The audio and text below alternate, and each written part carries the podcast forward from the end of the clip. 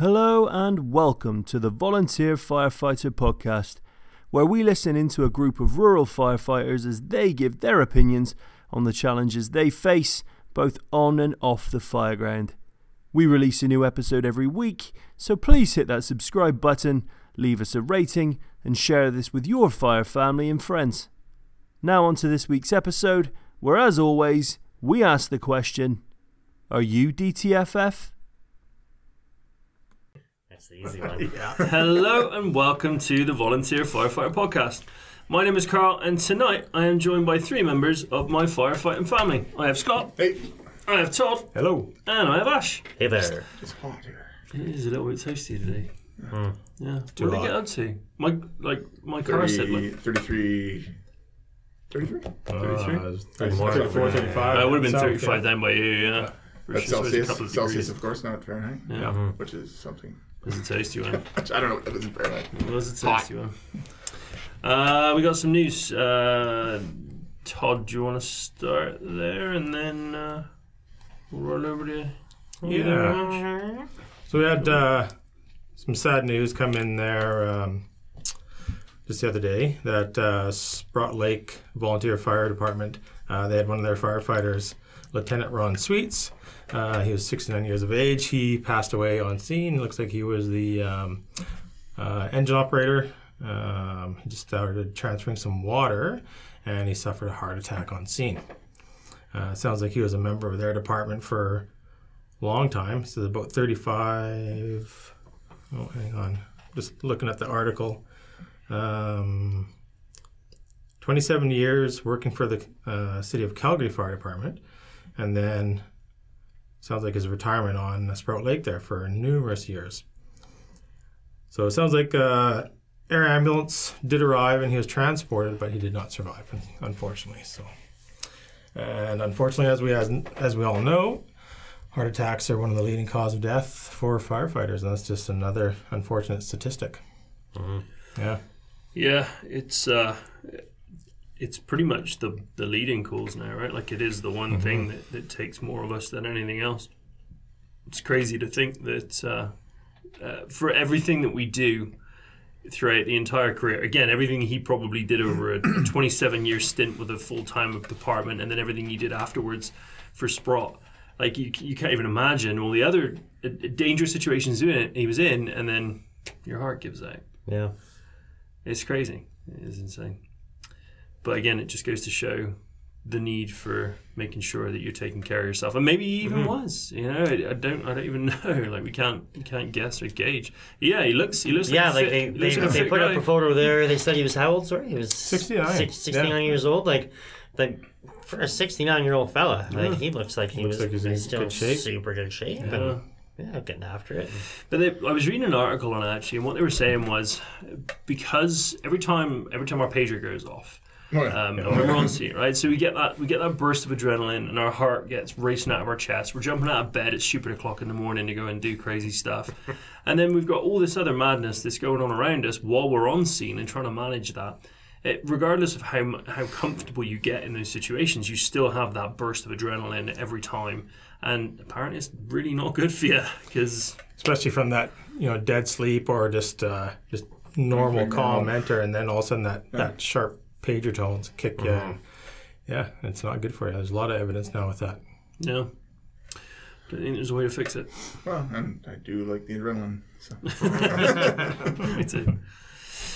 Um, yeah, we're, we're thinking about you and everything that's uh, that's going on there. Hopefully, everything goes well with, with everything else. It's, it's a sad, Yeah. sad day for all our departments. Our thoughts definitely go out to uh, that department and the surrounding area. It sounds like there's Yeah, uh, it was next to Port Alberni on the island, so about over 35 firefighters in total with some mutual aid. Yeah. Jeez. And it's like anything, like if when that happens in our area, we're all pretty close knit, so I'm sure they are as well. Yeah. Yeah. Mhm. yeah. And then Ash, you got uh, you got something as well there. Yeah, so again, um, kind of close to home here. Um, so the story reads A British Columbia police officer is on life support in the hospital, and a spokesperson for the Abbotsford Police Department says the man is not expected to survive. So the story reads um, Constable Alan Young remains in critical condition in hospital in the BC interior. Uh, so, 55 year old officer uh, off duty on vacation, it seems, um, approached uh, a young man that was causing a disturbance downtown, smaller uh, community. Uh, tried to deal with said disturbance. Uh, and then it turned sideways. Obviously, the officer didn't have any uh, any tools or anything on him other than like his skills or whatever as his training went, and he uh, uh, I don't know if he was out outnumbered or out not outgunned because he wasn't shot, but like maybe the guy had something on him. Who knows? But sadly, uh, he was overtaken, and he uh, is expected uh, that he will not survive and will succumb to the injuries that he sustained uh, in that altercation. So, likewise, um, you know, our our thoughts and all that go out to his family, his uh, extended team, and everybody in the uh, RCMP and such that uh, are going to be feeling the There's some loss. beer Abbotsford. He was out for Oh, police, she was yeah. um, mean the municipality. Municipal, Yeah. Um, but yeah, so pretty shitty deal. Uh, you know, answering the call even when he's just out on vacation, like I believe any one of us would.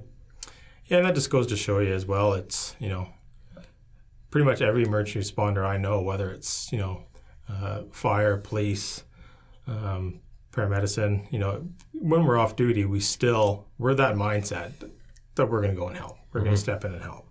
You know, we always make pretty sound. You know, clinical judgment and risk mitigation in every event when we're working, and I feel we do that when we're off duty as well. I'm sure he did when he went in to to stop whatever the threat was at that time. Mm-hmm. I think any one of us would be right there as well. Yeah. Yeah. It's super duper shitty. That Yeah. you know, regardless of regardless of everything that you do, you then you, you try and help somebody in a bad situation because someone's being a jerk, and you end up losing your life to it Yeah. through idiocy of some other person. It's terrible. Prayers go out to all of them. Absolutely. Mm-hmm. And the families, yep. Yeah. Um, speaking of, we're actually going to talk a little bit tonight about uh, about cardiac arrest and uh, CPR procedures because things have definitely changed there, Todd. And uh, we just wanted to touch on that and go through those bits and pieces. So, yeah, I'll leave it to you, mate. This is this is definitely your field more than more than mine for sure. Yeah, we'll uh, loop Scott into it as well here. Um, so basically, the other day we were up. Uh, I was asked to come up and do some discussion and some uh, hands-on with some small groups for uh, CPR. So what we're doing, or what we kind of did in the past, um, hands-only CPR, and then just a bit more awareness with AEDs and within the fire department, and then the new kind of COVID CPR, if you will, for that catchphrase, um, because definitely our procedures have changed amongst the pandemic here. Uh, it may not be the same changes wherever you're listening from, but here in BC, this is this, this is what some of the stuff that we're doing.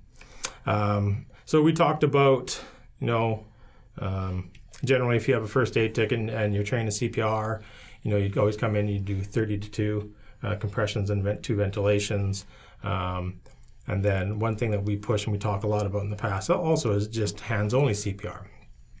And that's a huge importance now. So with the COVID re- reality, we are coming in, and when I say we, we uh, the emergency services, medical services, we're coming in and we're doing hands only CPR. So the first thing we're doing with the COVID term now is we're covering their face with either a face mask or an article of clothing or a towel or whatever is on scene. And I'll, I also do believe that our call takers and emergency dispatchers will be directing somebody to do that as well if they're instructing hands only CPR on scene prior to emergency services arrival. So, the reason for that, of course, is as soon as we start those chest compressions, uh, there's a greater chance of uh, all these droplets um, being expelled from the mouth and nose because all that air is going to be coming out when we're doing those chest compressions. So, we're going to try and reduce that by covering that face with a mask, face mask or towel or etc. what you have on you. And it's going to be hands only CPR until emergency responders arrive.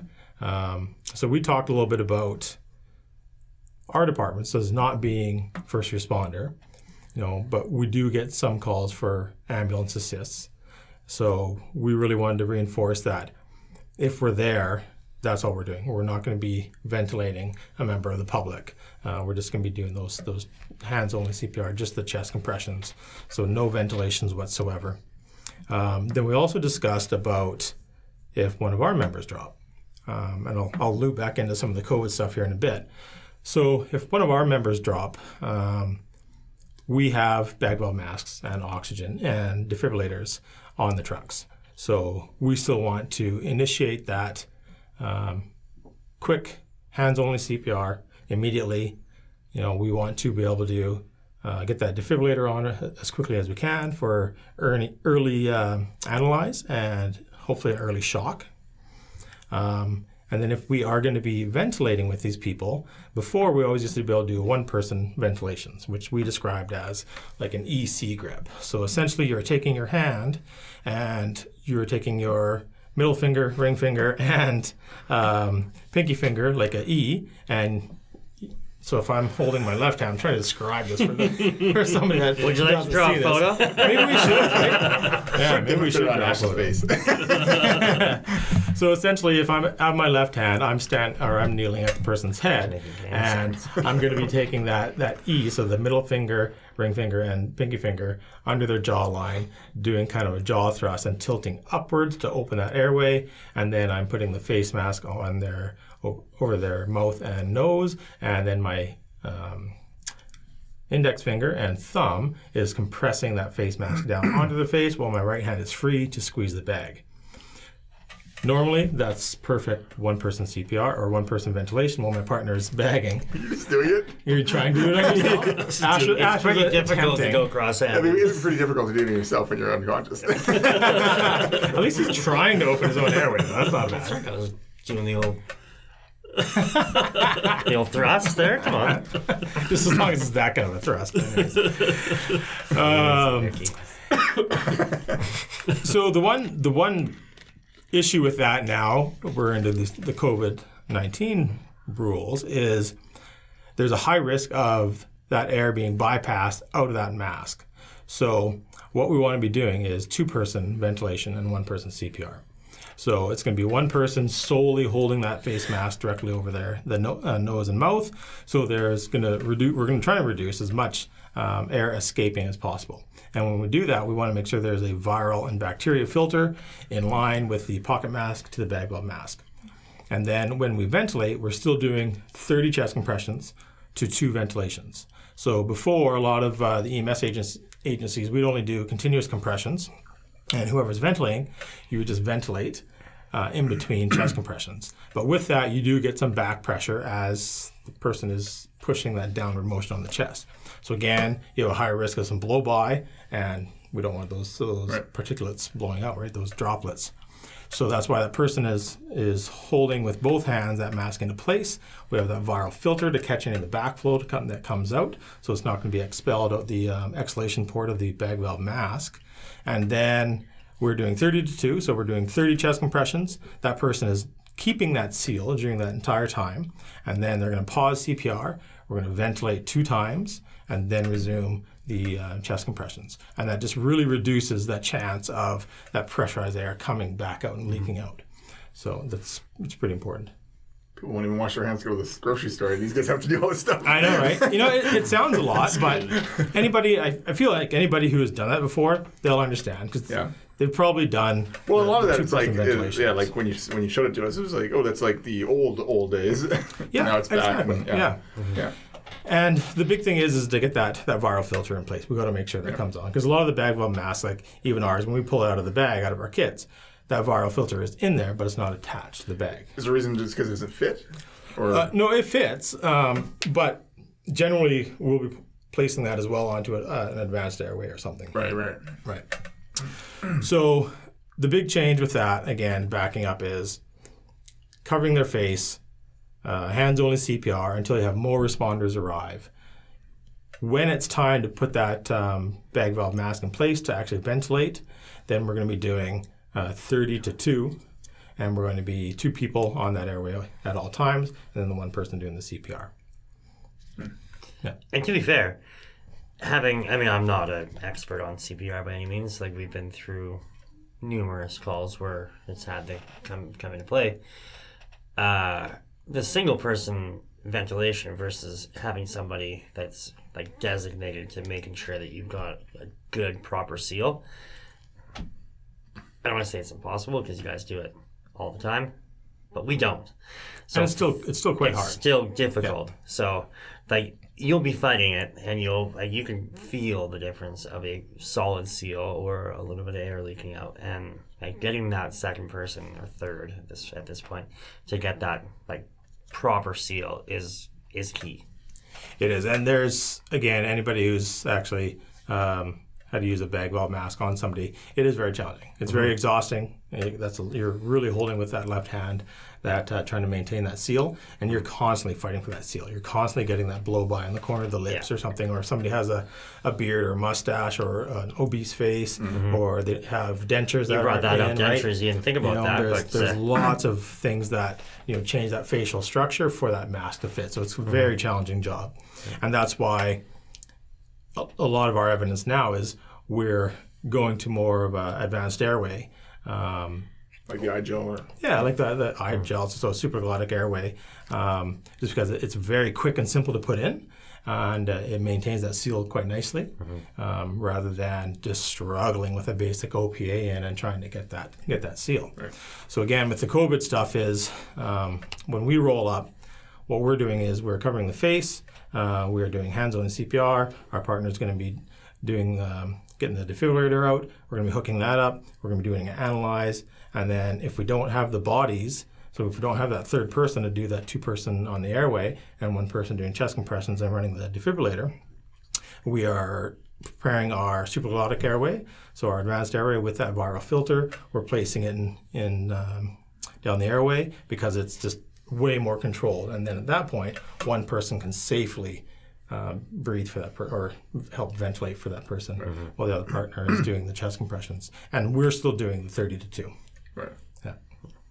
I think uh, one of the things that because we had uh, two two of our brand new guys on that Yeah. when you were with us, and uh, just for them to see how much energy and how much manpower to use it takes up to do CPR. I think a lot of people think yeah, CPR it's a one person, it's a one or two person job, so the paramedics can handle it. But you know, like you were saying, in, in the coast there when you were working, they they'd call another company right away. Exactly. So a lot of our we'd get layered with, say, the rescue truck or somebody or one of the medic trucks, and they'd have two two guys, maybe three guys on it. Um, and when we give them the, the the little head nod, like, "Hey, yep, this is a workable cardiac arrest," we're on scene for 30 to 45 minutes sometimes, and we want to be cycling out those people doing chest compressions every two minutes, because after that, our quality starts decreasing. Um, and we want to be doing those compression rates between 100 and 120. And after two minutes, you start getting sloppy. You don't get your depth, you don't get your speed. So literally, that that company officer, he would stand there and watch the time and just orchestrate the manpower coming in and cycling. So many times they'd be calling another engine or a, uh ladder company to come in, and then they'd start cycling guys through. Yeah, I think a big thing that you were talking about too was that, that pit stop stuff. Mm-hmm. That super fast cycling. Yeah, so when we refer to pit stop CPR, um, it's very high quality um, CPR and very fast changes, so very minimal pauses in between chest compressions. So what that means is, as I am ending my two minute cycle of chest compressions, um, if say Scott is on the other side of the person that we're doing CPR on, you know we're going to communicate. Okay, we're coming up to two minutes. Okay, Scott's going to be totally ready in position. His hands are going to be right next to mine, ready to go. As soon as I come up with my last compression, I pull mine out. He is right back on the chest. So, so there is literally no delay in those chest compressions. Um, in the past, and actually still now, we get a lot of data, uh, and it shows the quality of CPR, and it shows how many pauses um, each kind of crews make, and they compile all these stats. And it's quite surprising. There's there's a lot of time off the chest still. Yeah. I think one of the big things, I mean, I know you already talked about it, but, uh, you know, us as officers or just even as firefighters, uh, we have to be watching for it. And as firefighters, we have to be uh, aware of it that you do get sloppy after Yeah. a single round. And there's countless times where the guy or girl on the chest can be like, no, no, no, I'm all right. So they Essex analyzing, doing his deal, they take that couple second rest, and then they think they can go another round, mm-hmm. and the quality that they're putting forth drops immediately. Yeah. And I mean, we need to not be like that proud, like, oh no, I trained, I'm tough, whatever it is, I can work through it. There's people behind you.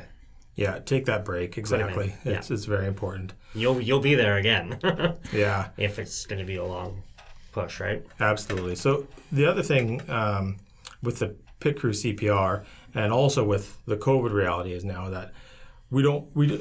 I was trying. I was telling your guys that you know treat it like a hot zone, like like a fire scene, right? Like you know that patient is your hot zone, and those guys doing the chest compressions and ventilations, running the defibrillator, they're working in the hot zone. Then you got your warm zo- zone guys with PPE on, ready to go in, and then you got you have the guys that are clean right outside of that in the cold zone. If they need a piece of equipment, that person can hand it into the warm zone. So less people in that um, kind of two meter, six foot area, right? Because we still want to abide by all these rules, and um, the less people in there, just the better for cleaning and everything else.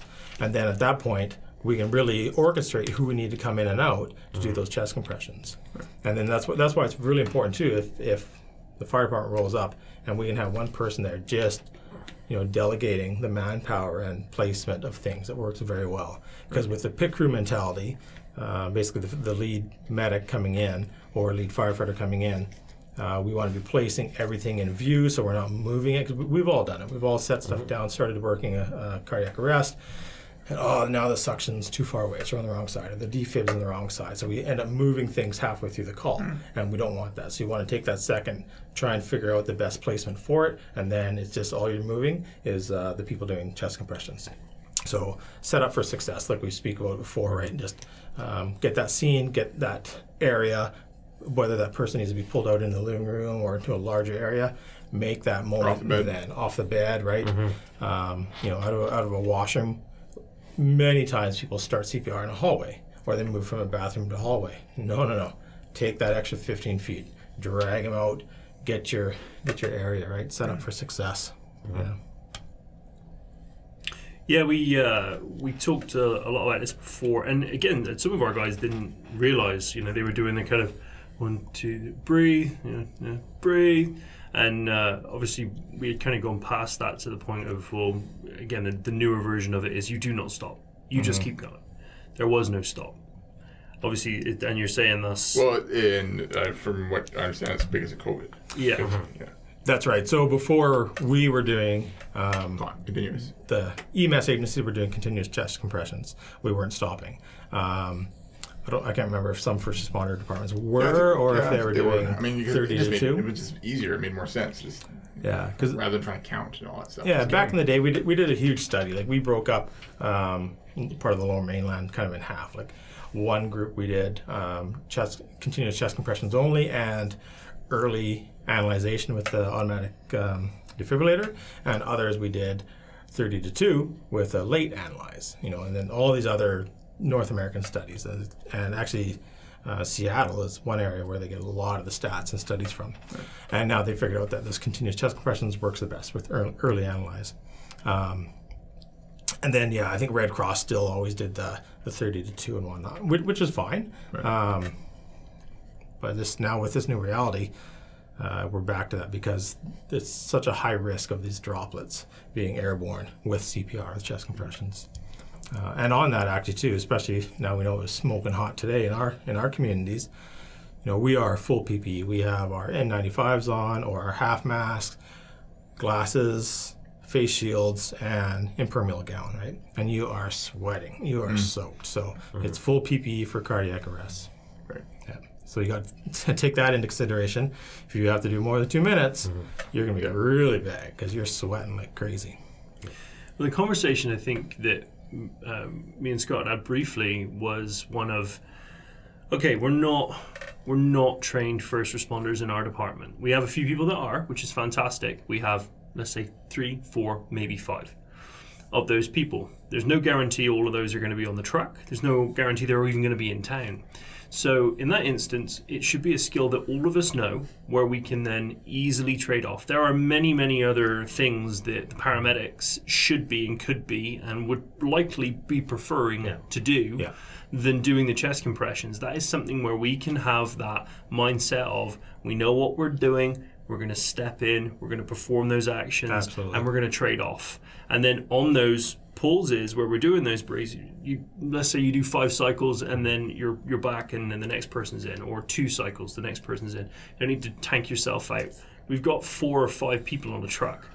You know that, that we can figure that out. We can make that process happen. And again, it's another thing to do for us to do because when it's cardiac arrest, really, there's not really the there's not really a lot of things that we can do apart from hand and equipment, move the patient away, you know that mm-hmm. kind of stuff. I know last week when was the last when we were talking about the, the rope rescue, and you know I kind of let the guys go up and down too many times. And On the third time up, one of them was like, "I'm bagged," whereas uh, I should have recognized it earlier and pulled the guys off. Like I said, you know, switch out your harnesses. Same idea with the CPR. Like the guys are gonna be, like, "Oh, just keep going." And the same thing is that you know when we're doing those searches now, when we're we're doing a room search. Um, with that orientated search on the hallway, we go and we duck into rooms and do a search by ourselves. The guy comes out and they switch with the nozzle operator, and the nozzle operator goes in the search because that way there's always because you you know you're gonna your, your, your search is gonna start lagging, your r- r- rope rescue is gonna start lagging, and your CPR is gonna start lagging. Mm-hmm. So yeah, we I think we as officers need to recognize that sooner mm-hmm. and just be like, nope, I don't care how tough you are, or, or not even say, are you okay? Just be like, hey, you're up next. Ash, you're up next. Todd, you're getting off. I don't care if you think you can keep going or not. You're off. Ab- absolutely, that, that's super important. Is we have to be swapping every two minutes because you just lose so much quality of that of those chest compressions. Like I said you start losing that that speed for because our optimum is 100 to 120 per minute, and our depth as well, right? And now we're teaching one third of the depth of the over, so overall depth of the uh, of the size of the, the, the chest. I can see in the middle of the heat too. You might even do it sooner after. You may have to, yeah. I mean, I do. We want those two minutes because that's the two minute cycle for the analyze on the Yeah. defibrillators. That's kind of the goal. With But if stop- something yeah, happens and you're just can- going, I mean, like I've had, I've been in the back of the ambulance before, and this is why a lot of people get on us. Well, why aren't you just transporting? It's like, well, because the evidence shows that staying on scene and chest compressions is a lot more successful, and because as soon as you're in the moving moving ambulance, it's extremely hard to do good quality chest compressions. And I've been in there doing one-handed CPR because you're hanging on around a bumpy road, or you're trying to do two uh, two-hand CPR and next thing you know, your back's seizing up because you're not kneeling. You know, you're kind of squatting over the person, um, and yeah, you've it's the quality's horrible. So that's why we stay on scene, and that's why we do those two-minute cycles. Yeah, and it's um, you know it's it's huge. Like if we can have the fire departments, even like I said, like we're not first responder here, but if we have the proper PPE and can come assist, that's going to benefit huge for the EMS crews because we're short-staffed. You know, we got two guys on the truck, and then maybe we'll have another car coming in, but it's, there's going to be a delay. So if we can get there and help, uh, that that is that is a big big saver. Yeah.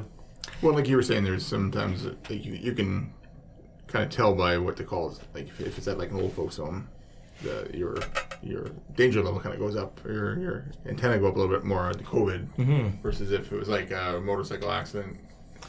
You know, Exactly. There's, and again, I think that comes into our, our risk assessments when we roll up on Yeah. scene, right? We're all good at assessing kind of the environment where we are, right? So if we're going into a, just a person's residence, you know, it's probably going to be a lot safer environment for CPR versus if we're going into one of the retirement homes or care homes, right? Um, but again, this that's this new COVID reality, right? We've got to really be aware of that, and that's why we talk about treating it like a hot zone. Have your other people standing outside of that six six foot zone, two meter zone, and they're clean and they can hand you those extra supplies. And y- you nailed it. Like the paramedics, we don't want to be in there doing the chest compressions back and forth because we want one medic on the airway at all times in case there's suctioning and other stuff that needs to be happening. And that other person, we want to be getting IVs up and running, pushing fluids, any other meds. We're going to be phoning our, uh, our physicians now as well um, after the 15 minute mark with our COVID rules now and kind of painting the picture of success and and whatnot from there and get orders to either continue or if we're calling it. Because we are calling, unfortunately, we're calling the CPR a lot sooner now with the COVID reality. right. Yeah. Has there been many times though before this when after 15 minutes they suddenly get ROSC. ROSC. Yeah, ROSC. Yeah, Yeah, ROSC. Turn of spontaneous circulation. Um, Have you ever seen that? Like after 15 minutes? Like I have in? absolutely. I've, I've Actually, been there. Matt had saw it once. I've been there where we've done CPR uh, very quickly, and after one shock, you get it back. Right. Um, you know, and then we have rules, then we transport, Right. right. And we have other things in place. Um, but now, like, I'm sure I could find the stats, but because they do come out there. I think we got an email last week with all of them, but Yeah. yeah. Yeah, because I know Matt, he was doing CPR once, and he was just about to call it. The, man- the doc was just about to call it, and the guy was like, "Whoa!" like, "Whoa!" Yeah, guess I that guy's alive. back, yeah. yeah. I think it'd be really good to point out, uh, we, like we talk that we're not first we're not first responder trained.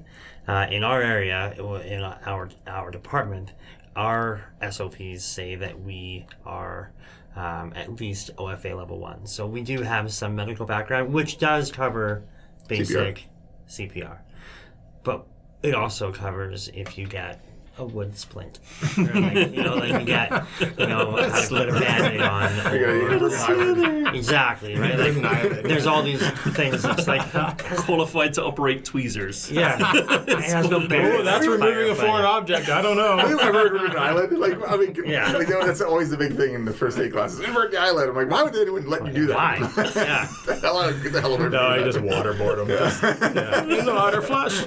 Yeah. But I, I think the big thing is uh, because we're not Mm-hmm. considered first responders, we just don't get the call.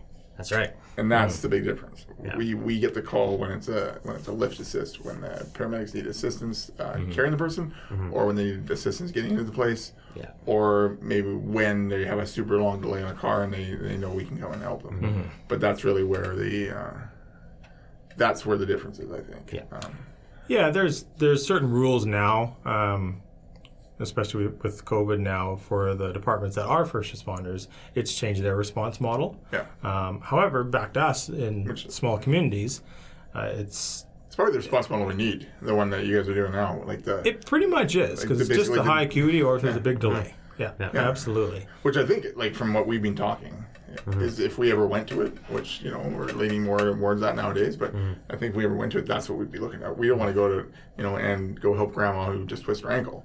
Um, we we are going to the we want like we we believe the most help we can be is on the, the CPR calls or massive hemorrhage or you know those sorts of things. I'd be hard pressed to see if it actually reverts back after the pandemic. I don't think it will, just because the numbers now that we're seeing with the first responder calls and the ambulance calls and the upstaffing of the ambulances, Right. with some of the COVID funding, like I don't, I don't know if it would actually go back to how it was before. It's going to be interesting times now Oh, you mean like a, like even with, like, with the first responder model. Yeah. What about the ones like what about the guys that are like you know like the smaller departments like up in the hills there that we were earlier because they don't have an ambulance nearby. No, they're they're they're under the same one. It's a provincial guideline. Yeah. So they don't get called rules. first. Like the paramedics still go. No, uh, just the Like the so major? yeah. So they'll get sent under the same ones, like the high acuity, uh, certain high acuity reds or purples. We call color code them now. Right. Um, or if there's a delay. And I was talking to the chief up there, and he said it's ridiculous. Like every time there's a, a first responder call, it's over 20 minutes for the crew to arrive, anyways. So. You know they're they're going to be getting sent anyways. So Mm-hmm. Right. it works to them, but Right. So yeah, like with us, it would be more. Probably wouldn't be so much delay. It would be definitely high acuity, as you said. Yeah. But again, you know, like coming back to our news that we talked about earlier with the firefighter who had the cardiac arrest on scene, even though we're not first responder departments, we need to know this stuff. We need mm-hmm. to know now the COVID rules. You know, that's Yep. why it's good to discuss what the EMS agencies are doing because we need to mimic that if one of our members go down. Because if one of our members go down, we're not going to stop and wait. Mm-hmm. You know, so we should be learning the new procedures and how to do it safely on each other, and that's why we discussed the firefighter down Right. uh, and the proper CPR, hands-on CPR until they're out of that hot zone uh, in, for the fire scene, and then we start treating it with our equipment once our equipment arrives. And like we said before, there's only a few. There's really only a few things that we can, like anybody, like firefighter, paramedic, uh, that, that are like so life threatening that we can intervene right now. Like it's like you know, um, stop, stop massive hemorrhage, CPR. Um, Yeah. What else? Like Two big ones. Yeah, ventilation, choking. Ventilation, yeah. Like there's not a whole lot. Like you know, if, if you got cancer, we're not gonna help you. if you got, you know, Mm-hmm. there's all sorts of stuff that we can't help you with. We can give you some O2, but Yeah. there's not much else you can do. Just transport and go kind of thing, right? So, I, yeah, I think CPR and the massive hemorrhage stuff very important for us to. Yeah, Yeah. any like I said, multi-system trauma, you know, those types of events, absolutely things where we can go and stabilize and and keep them decently safe or kind and comfortable until EMS arrives. Right. Yeah. Yeah, it makes absolute sense. I think uh, I think we definitely see a good uh, good response time for us to to get to a lot of scenes. We're normally there again, normally there before ambulance a lot of the time, and that's not because ambulance are slow. It's just because again, just because of our area, we are rural, we don't have many units, and we do mm-hmm. get fairly busy on some times, right? You guys get busy, Exactly, so yeah. it's a situation where you then need to send vehicles and personnel from maybe an outside mm-hmm. area to try and get there. That's that's twenty Happens- minutes either side, lots, if not yeah. more. Mm-hmm. You know, so it would be uh, it would be extremely extremely I, important. for I know you had said to us uh, a couple of weeks ago, you're like, hey, mate, maybe don't have an accident anytime soon because all the all the ambulances are tied up currently.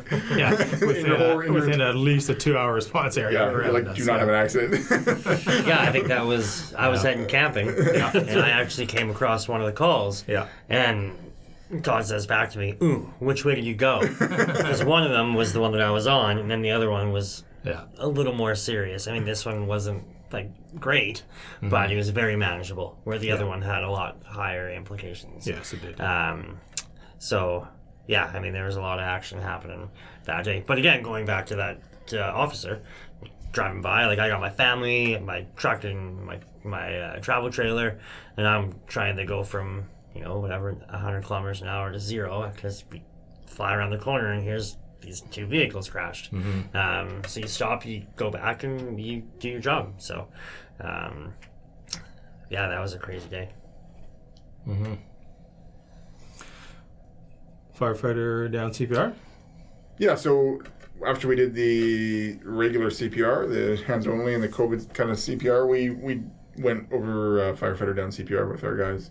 Um, especially, well, I mean, like I said, there was a, two new guys, and it was a pretty small crew because we're we're trying to keep Yeah. our crew small right now with COVID, which was good because it got everybody in there, and no one could really hide in the corner and be like, "Oh no, I'm good," just pretend I'm here. But so everybody had to get in there, and we went over firefighter down with them. So um, you know, it's all fine and good to do CPR on a on a person that doesn't have any gear on, but um, once they have fire gear on, it's much more difficult, especially when they have SCBA.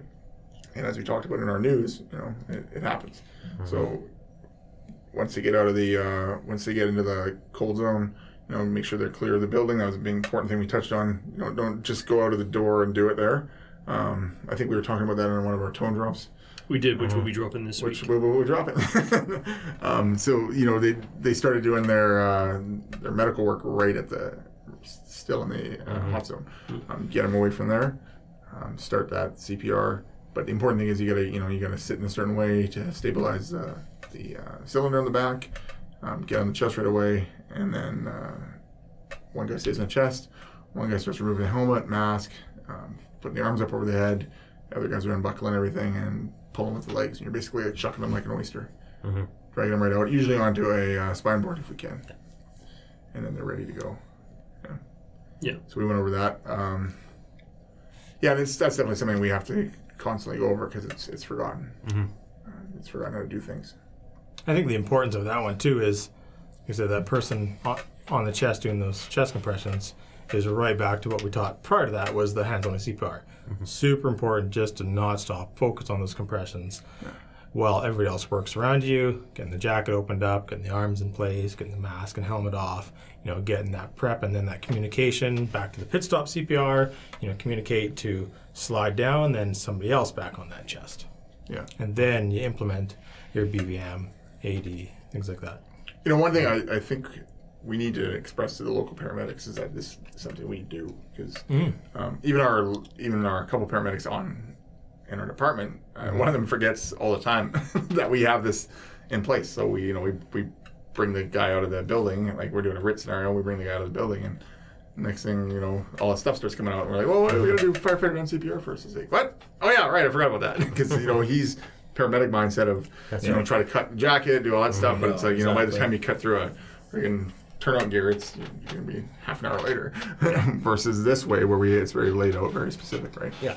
So yeah, I don't know if there's a way to tell paramedics or demo to paramedics or You know, I think you could tie it into uh, just a time where I don't know if they would do it now uh, because of our rules, but um, once kind of the dust settles, maybe then bring them in, do an orientation to the ambulance and the gear again. Because again, how can we help, right? How can we help on the scene? Because they're short staff.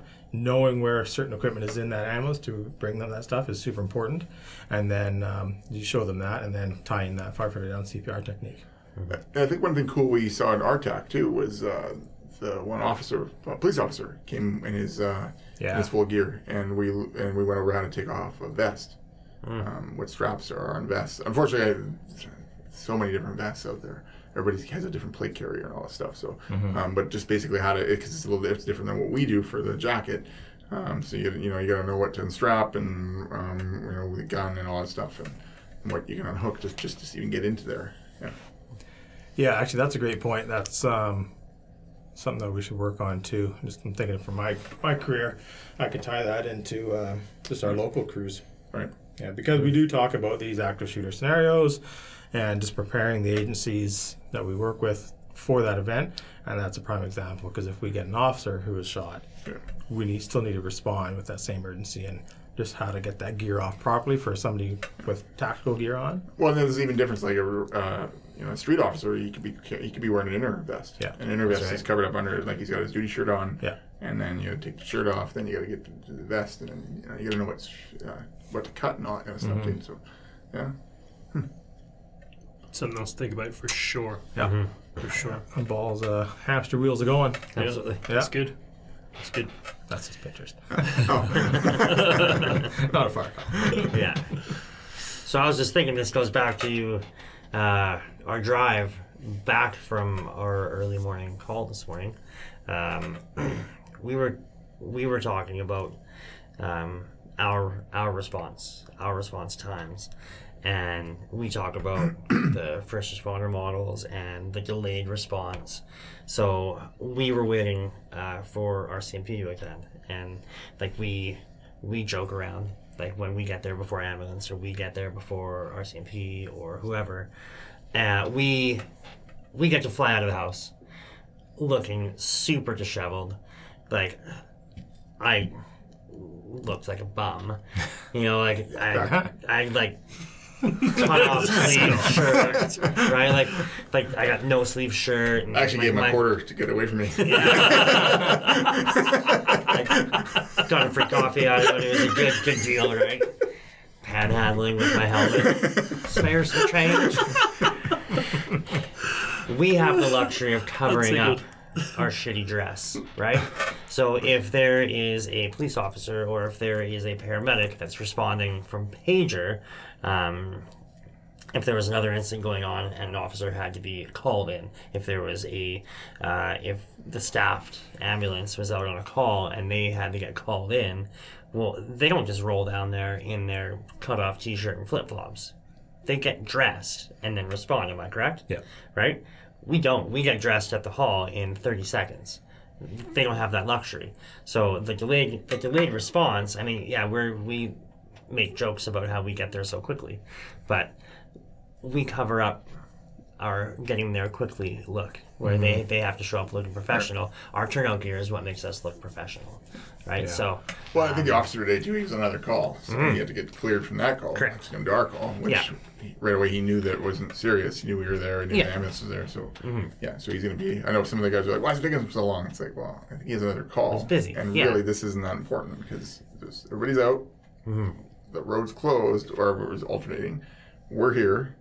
Like there's emergency services here. We are the people we, we are do them this thing. yeah other than coming to Other than coming to take the his pictures scene. and yeah, Correct. take Yeah, his like- pictures and do his notes, and then we can clear it. But deal with yeah. whatever else he has to deal with for sure yeah it's we I, I i think we we might give these people a hard time but yeah like the scale of importance, what we were doing versus potentially what he was doing. But, but then when he showed up, we had to wait for the tow truck anyways. Right. So- and I don't know what he was doing. Yeah. 'Cause He didn't come dressed like a professional. You know, Well, they actually- always look disheveled. yeah, he came dressed like a professional tow truck driver. Mm. We just lost our two tow truck drivers. Slamming everyone. Slamming everyone. yeah. Did you throw 25 cents at him too to No, disappear? no, no, no. He already gave it to me. and I left. I, didn't, I haven't changed that. Mhm. Well, Don't they take it out of the ashtrays anyways? there we go. Um, well, somebody stole my work car the other day. I, was, I thought it was the tow truck drives, but it Oh, was yeah, the right. That was a great story. that was a good one. It's so that you you parked it, you put your keys in it, and Le- then left the, the work car running on scene the lights on and locked it up, secured it, and had to go in with the crew to the hospital. And uh, quickly was getting cleaned up the hospital so they could drop me back off at my car on the scene. and we roll up and it was gone. I like how right away you text us. Somebody stole my car.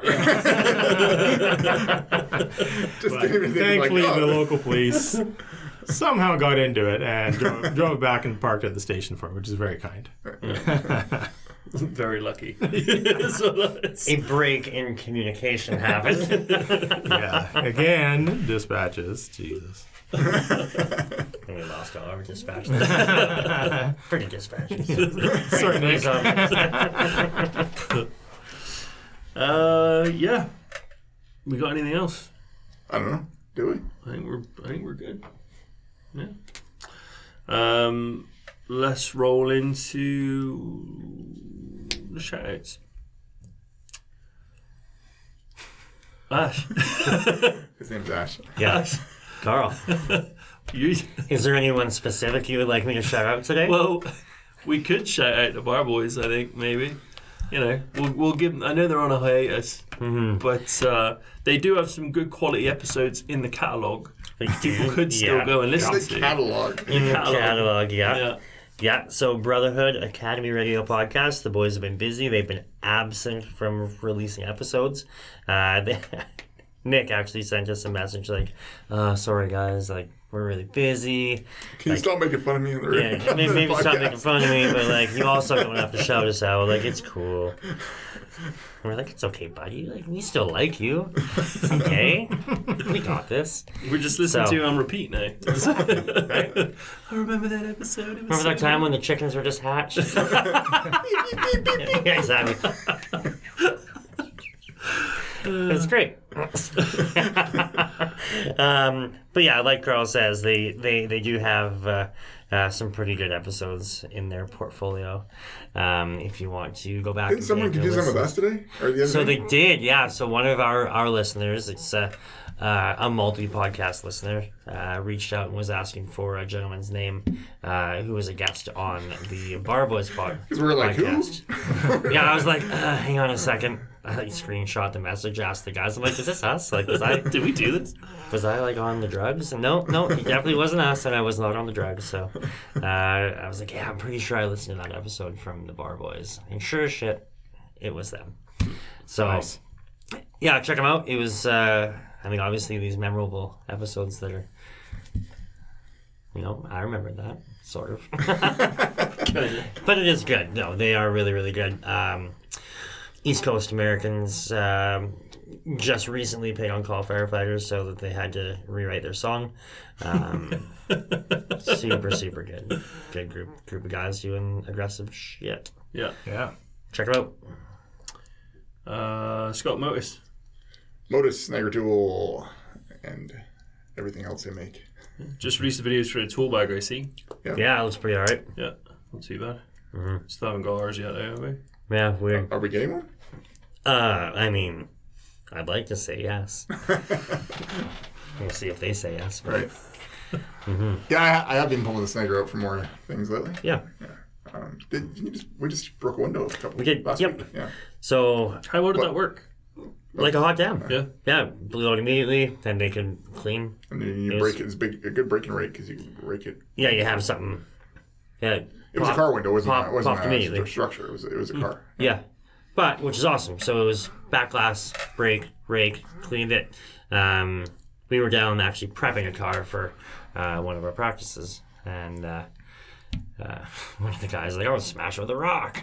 No, we were bringing it up. It was at the end when we were bringing it up out of that hill, off the hill. That's right. That's that's what it was. So we had to throw a strap to Right. to roll it back over. right, right. Yeah. So we're like, ah, we're way down here. We'll just smash it with a rock. I mean, like the training was over. We just had to throw a chain through it.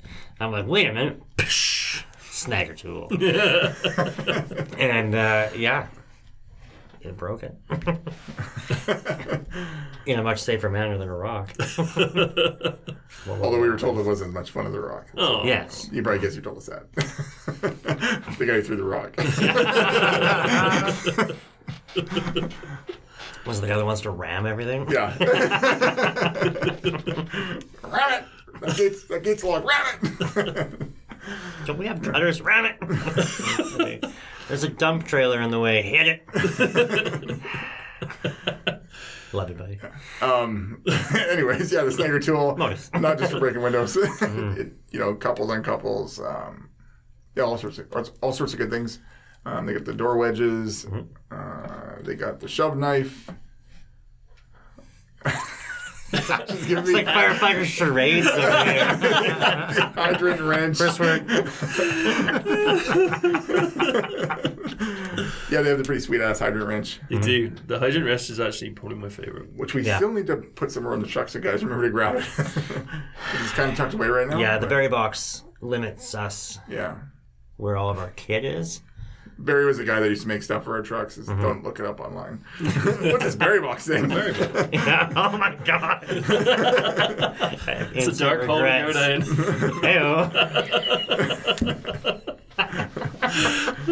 Anyways, Snagger or Modus. we lost that. Yeah. Here you go. Is there a discount there? Oh yeah, so. right. Yeah. DTFF, Barry Box DTFF four. five. you could try. You could try D- Barry Box four. Barry Box four. Can you imagine 40%? What? Let me try that first. Uh, Todd, Legion Engineer. Legion Engineered. Uh, go online, check out their website. Uh, they've got a lot of um good um, good swag there, like our, our hats that we like wearing.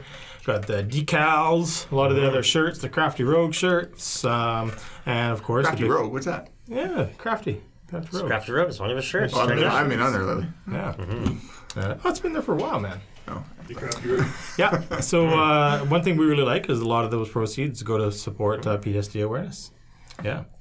And um, Oh, yeah, of course, This podcast. he's got a Joel uh, Struthers. He's got his podcast.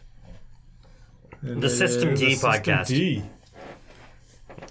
Kind of a little gangster I there. know. The System D. hey, Oh, I mean, What? look, look at the emblem. Like it's it's Yeah, it's pretty good. alright. It's Yeah, a for gangster, is that yeah. Nam? What is that?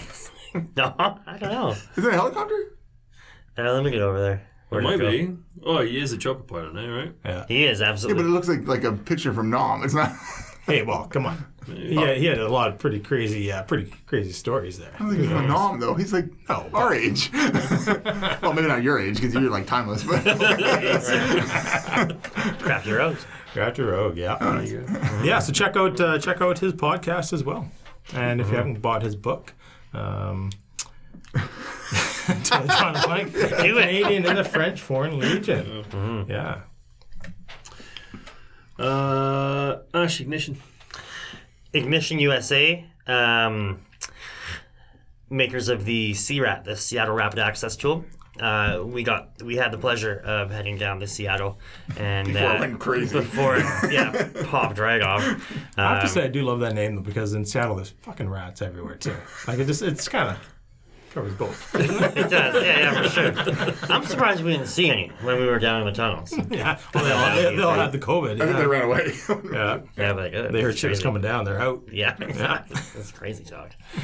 uh, but yeah, we uh, had the pleasure to go and meet up with uh, Jason, and he did some live demo with us, which was really awesome. Um, it was like super live demo. Um, not telling anyone. Just just demoing. Breaking into an apartment building. yeah, I've done this before. Soft entry. Soft Yeah, entry into an soft apartment building. entry. Yeah, it was definitely uh, uh, able to be left secure. Have we so talked about the uh, plan? We, we we're like, oh no, we'll just you know we'll show them our ID and everything will be fine. What's Todd's plan? I'm gonna run. I'm a, I'm a Canadian. I don't have a Like, Passport. oh, that's right. right. I forgot about that. This is the only guy that's like, I'm just gonna wing it at the border. I've got like an expired. You didn't have your expired passport. He had his oh, no. driver's Yeah. license. Maybe like Had a badge.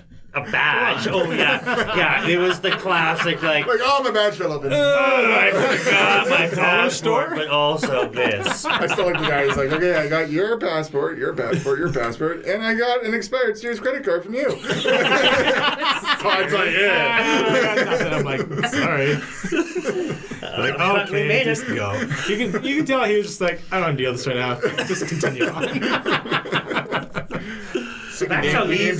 dropped Jocko, didn't we? I think it's, Oh yeah. we're going to see Jocko. He's like, oh, okay, off you go. He's on the path. You guys, are, you guys are on the path. You're obviously on the up and up. Oh, then I had to stash my knife in the back alley because you weren't allowed to bring it oh, in. Oh, that's. Oh yeah. What a great trip oh, that was. yeah, looking all sketchy. By the as signs of it, I probably could go across the border. Oh yeah. For sure. Get Get back in there. You're like the double border. Yeah. It was a little extra shady. But at least I thought I would have had friends walking back into Canada. like we had the full plan. All right, we're gonna roll Todd. Take take his keys. and We're gonna kick him back. He can go stay at his buddy's place for the weekend. We're all going down. We really liked him. But. We're going to invite the border guy to Jocko. exactly. That is actually ticket like the end. Mhm. So if you like their product, What were we talking about? Squirrel. ignition. Oh, So uh, yeah, ignitionusa dot uh, us I believe is the website. Uh, they're on all, all the major social media platforms. Um, yeah, if you want to gain access to a premises um, without busting the door down, which is generally the opposite of what we want to do, but maybe what we should do on certain on certain uh, certain occasions, so you can leave it secured once you depart. So, um, yeah, we got some videos up there. Uh, he's got some really good videos on his Instagram and Facebook, so check that out. Uh, yeah, Ignition USA. If you like what you see, uh, DTFF 2020. Boom. Scott, stop the bleed. Uh, Stop the Bleed. We've talked about it a lot. Obviously, we have uh, videos online on the YouTubes. Um, check it out. Yeah, the full. We have the full course. We have a breakdown of different scenarios and sims we did. Um, stopthebleed.org if you want to check out more information on it. Um, three basic, simple premise: um, direct pressure, wound packing, and tourniquet application. Yeah. That's it. And then your buddy Tanner. Yeah, Tanner Olson Band. Um, he continues to do stuff. COVID, um, like COVID stuff. um, He does COVID stuff. he does COVID stuff. Sounds people sick and stuff. no, uh, you know the social distancing is hard on the hard on um, Hard on. live, live music. what is wrong? With you? Be trying to That's surge that dark hole. It's the dark. No, it's it's hard the for uh, it's hard for these uh, for live musicians to, to, to do anything nowadays. So he's, you know, lots of stuff online. Um, Tanner Olson Band on YouTube and Spotify. Yeah, give him a listen. Yeah. like I said, country music sucks, but not this country music. I think I just lost more listeners, but I actually don't hate country music anymore. There you go. Yeah, we had Scott like in the bush the other day. He was like doing wilderness things. It was great. Like he's one step away from buying a travel trailer and cowboy hat I'll and go ten Yeah, steps yeah. away. pack A a little, fat a little lip. bit more pushing, yeah.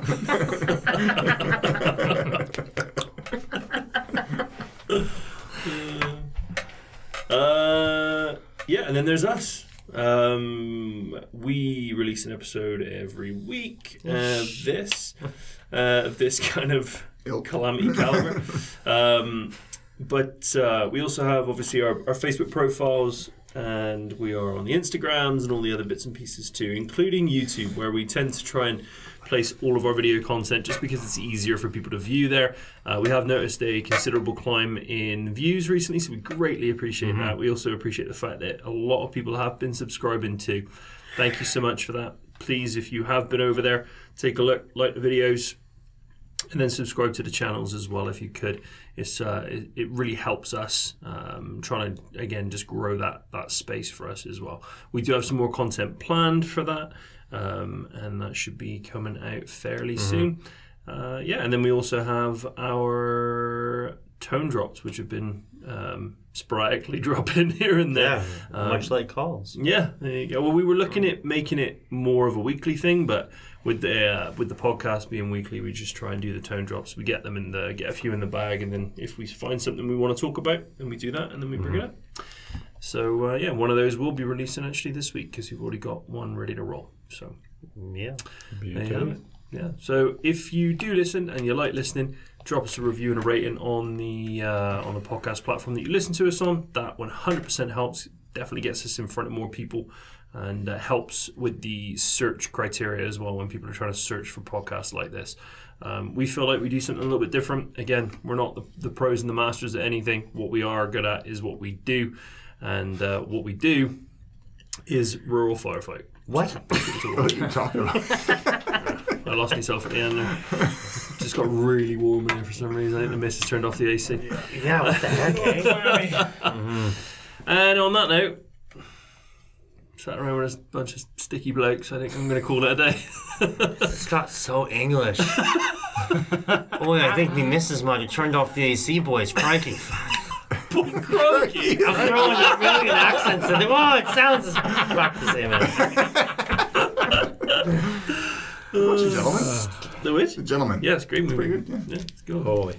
I'm sweating like a hooker in church, though. over there. Ah, should have finished Right two now we're minutes lost our hookers. Now we're lost our hookers. Now we got no hookers. or they might be like, you know what, this guy relates. Finally, somebody gets it. Yeah, I do sweat there.